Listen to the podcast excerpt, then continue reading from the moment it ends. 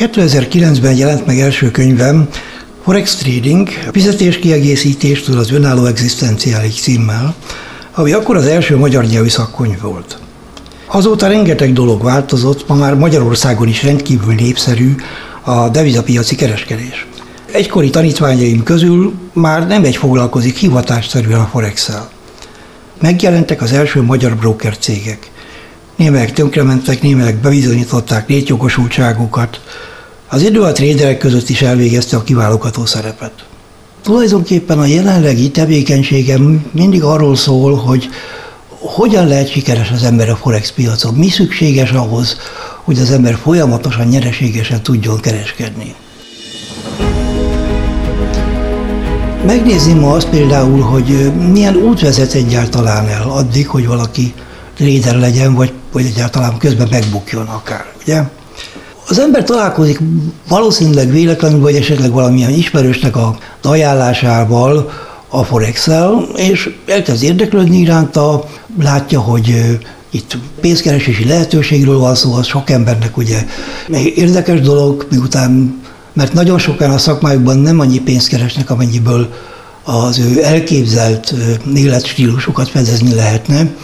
Úgyhogy mindenkinek jól jönne egy kis plusz vagy pedig sokan gondolkodnak azon, hogy esetleg valamikor majd abból él meg, hogy kinyitja a laptopot az tengerparton. Az első érintés általában egy demószámlával történik, ugye? Telepít az ember egy demószámlát, már itt egyébként el lehet követni egy óriási hibát, tehát hogyha az ember kiválaszt magának egy brokert, a demószámlánál az még tulajdonképpen majdnem mindegy, hogy kitől van az a demószámla, melyik brokertől van, viszont egy idő után az ember hajlamos rá, akár csak kényelmességből is aztán ugyanannál maradni. Ha az ember nem tudja még, hogy, hogy, hogy melyik brokerhoz akar menni, mert hát még nem ért hozzá nyilvánvalóan, akkor azt mondanám, hogy mindegy, de ezt az opciót ezt mindenképpen nyitva kéne tartani, majd arra a pontra, amikor majd az ember éles számlát akar nyitni magának. A demoszámlán ugye nézegeti a csártokat, és hogyha azt látja, hogy valamerre megindul a piac, akkor ő is arra elindul vele. Hogyha azt látja, hogy megy fölfelé, akkor báj, és akkor hú de jó, együtt vagyunk, és akkor van egy kis nyereség már a, a trade-ben, akkor becsukja a trédet, és látja, hogy megdicséri magát, hogy milyen ügyes vagyok, most már kerestem 50 dollárt, mondjuk például. Van egy réteg, aki itt elköveti azt a hibát, hogy akkor oké, okay, okay, akkor egyből éles számla is gyerünk. Az természetesen nagyon megégeti magát. Ugye nyilvánvaló, hogy ez a kezdeti úgynevezett intuitív trading az semmire nem jó. Tehát az a szerencsejáték tulajdonképpen. Lenullázza a demószámláját, aztán azt mondja, hogy nem baj, megyünk tovább, még egy demószámlát nyitunk, mert most már én tudom, hogy hogy kell, mert tudom, hogy milyen hibákat követtem el, és így tovább. Például elkövettem azt a hibát, hogy stoppot tettem. Hát nem szabad stoppot tenni, ugye, mert az, aztán kiver, és akkor utána elmegy és megcsinálja a take profit szintet. Ismét óriási hiba természetesen. Na de aki egy pici intelligenciával rendelkezik, az egy idő után azért csak rájön, hogy egy így, valami nem stimmel, az azt nem lehet, hogy, hogy én állandóan csak veszek, és mások esetleg ott nyernek, ugye?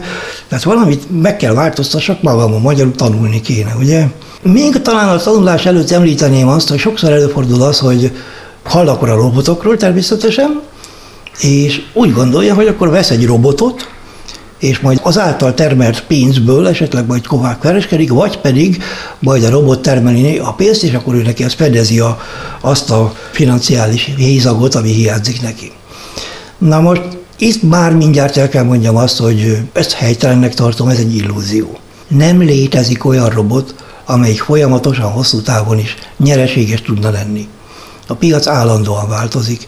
Én most már tényleg nem egy robotot csináltattam, vagy csináltam a az életem során, mindegyik alól kimegy a piac előbb-utóbb. Ezt nem tudom megfogalmazni sajnos jobban, valami megváltozik a háttérben. Természetesen megvizsgáltam mindenféle szempontot, ami általam ismert volt, a volatilitás, meg a volume, aztán esetleg az időbeni eltérések, meg mit tudom én, szóval tényleg megpróbáltam rájönni, nem sikerült sajnos.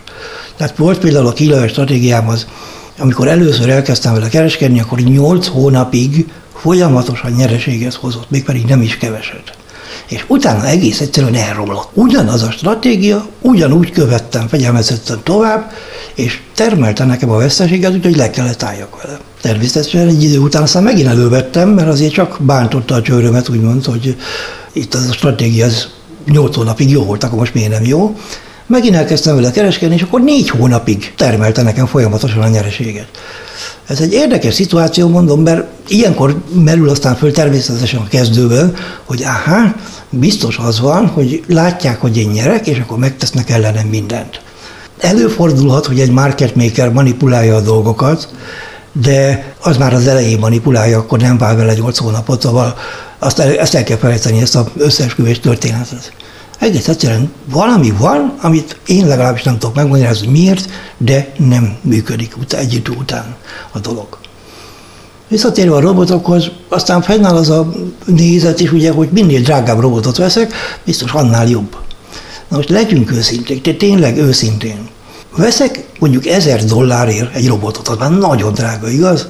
Általában olyan 100-200 dollár között vannak. Veszek 1000 dollárért, vagy 10 dollárért egy robotot, mert tulajdonképpen, hogyha egy robot, ha én úgy gondolom, hogy egy robot folyamatosan pénzt termel, akkor 10 dollárt is megér, mert akkor ez egy pénznyomda, nem? Ebből is látszik, hogy ez nyilvánvalóan egy illúzió, amit az ember nem akar észrevenni, hogy ez egy illúzió. Ilyen nincs. Ha lenne, akkor mindenki azt megvenni, ugye, és senki se dolgozna, a pénzügyi piac összeomlana, miután csak mindenkinek nyerni, az nem lehetséges, mert valakinek veszíteni is kell ahhoz. Tehát megváltozna minden nyilván. Tehát én azt mondanám a kezdőknek, hogy félre kell tenni azt az illúziót, hogy veszek egy robotot, aztán majd azzal megoldódik minden, illetve majd mellette tanulok. Mm, nem, nem, nem. Sajnos nem így van. A robotoknál egyébként nem mindegyiknél, de a többségénél én azt mondanám, hogy ott, ott van a kutya elás, hogy azt kell előni, hogy melyik trédet ne csinálja meg az a víziós robot. Ugyanis ő ugye aztán, ami bele van programozva, azt csinálja, és nem vesz figyelembe semmi más, csak ami bele van programozva, azokat a dolgokat. Egy tapasztalati az pedig azért már látja azt, hogy bizonyos szituációban ezt nem kéne talán mégis csak bekötni, mert abszolút marhaság. Hiába stimmelnek rá a stratégia kritériumai. Na itt aztán, amikor elkezd veszíteni a robot, és ő maga se kézikereskedés sem, sikeres, akkor itt a kb. a 90% az bedobja a törő között, és kijelenti, hogy a, ez az egész egy nagy csalás, a broker az egy kazember, mindenki, mindenki rossz, a hiba természetesen nem ő benne van, úgyhogy nem is baj tulajdonképpen, mert ilyen logikával gondolkodó ember az nem is való a pénzügyi piacra, az eleve úgyis veszteséges lenne hosszú távon. Most akkor van egy, marad egy réteg, ugye, aki tovább megy, és elkezd tényleg tanulni folyamatosan, tehát vásárol esetleg könyveket, az interneten megnéz különböző videókat, és elmegy szemináriumokra. Na most a szeminárium az még egy külön téma talán. A szemináriumok általában nem olcsók, ugye, tehát az élő bemutatóról gondolok. Ezek általában nem olcsók, és akkor hajlamos az ember azt gondolni, hogy miután ilyen, ilyen sok pénzt kifizettem érte, akkor utána, amikor hazamegyek, akkor már kész trader leszek. Ami nyilvánvalóan megint csak marhaság, ugye? Ennek ellenére azt mondanám, hogy mindenféle szemináriumba el kell menni. Hát én is mindenre elmentem annak idején, amit, ami elérhető volt a számomra, már csak azért is, hogy tudjam azt, hogy mi az, amit nem szabad csinálni. Mert azért az ember egy idő után kialakul egy egészséges önvédelem, és meglátja azt, hogy mi az, ami marhaság és csak etetés. Még valamit talán hozzátennék, hogy aki úgy gondolja, hogy egy szakmát ingyen meg lehet tanulni, az nyilvánvalóan egy illúziót követ. Volt barátom, Attila, egy, egy másik Attila, egy régebbi, ő szokta mondani, hogy ingyen sajt, az csak az egérfogóban van. Aztán van még egy rossz hírem, ugye a Forexhez pénz kell. Pont. Sajnos. Hiába próbálkozik az ember 100 dollárral, vagy akár 1000 dollárral is, azzal nem lehet olyan hasznot generálni, ami megérné tulajdonképpen, mert hát az internet szolgáltatót is ki kell fizetni, meg, ugye a komputernek az áramfogyasztása is amit nyilvánvalóan mindenki elfelejt közben, de hogyha ilyen 5 dollár nyereségekről beszélünk, akkor ez körülbelül annyi, ugye? Szóval ez sajnos így van. A Forexhez pénz kell. Én nem mondom, hogy nem lehet kis tőkével elindulni, és aztán fokozatosan felépíteni, de megmondom őszintén, erre ehhez kell 10-15 év. Úgy, hogy az ember folyamatosan, következetesen mindig, mindig ugyanazt csinálja, és trédel, és trédel, és nem veszi ki a nyereségét is, építi a tőkéjét, és így tovább. Egy, ez egy olyan időtartam, tehát az alatt talán össze tud nyúlni, mit tudom én, olyan 50 ezer dollárnyi tőke. Azzal már lehet pénzt keresni. Azzal már lehet.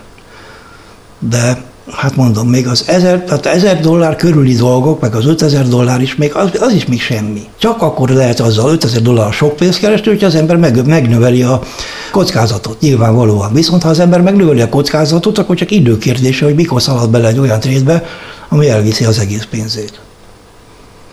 Úgyhogy sajnos ez van.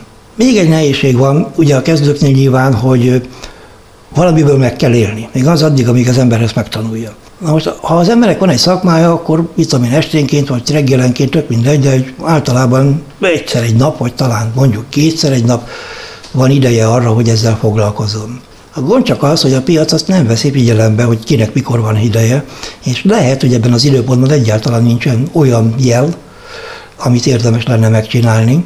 Ilyenkor jön aztán az a úgynevezett kényszer trading, ugye, mert most van időm, most kell trédelni című fejezet, és akkor belemegy olyan dolgokba is, amivel józanésszel nem menne bele egyébként. Ha eljut valaki egy olyan szintre, hogy már van egy saját kialakított stratégiája, amit véleményem szerint egy mentor segítségével el lehet jutni erre a szintre egy olyan fél év alatt durván. Feltéve, hogy azért egy minimális intelligencia megvan, és hogy egy minimális önfegyelem megvan, és hogy hallgat, rá, hallgat a, a mentorjára az illető.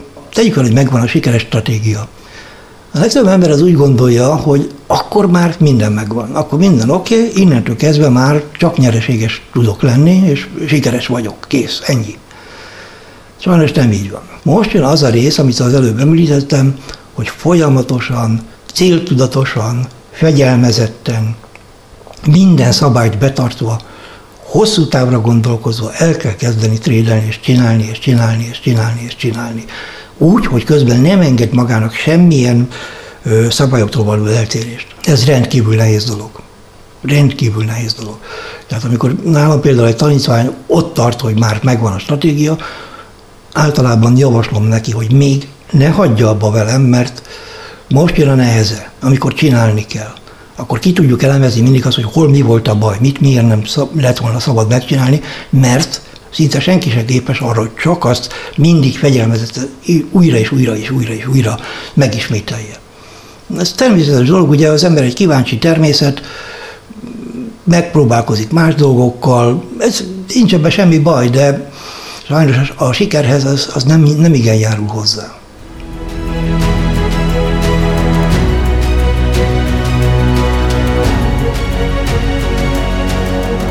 Most talán még valamit, hogy még egy, még egy nagy csapda van az elején, hogy aki egy financiális szakadékból a forex akar kikecmeregni, az még mélyebbre fog süllyedni.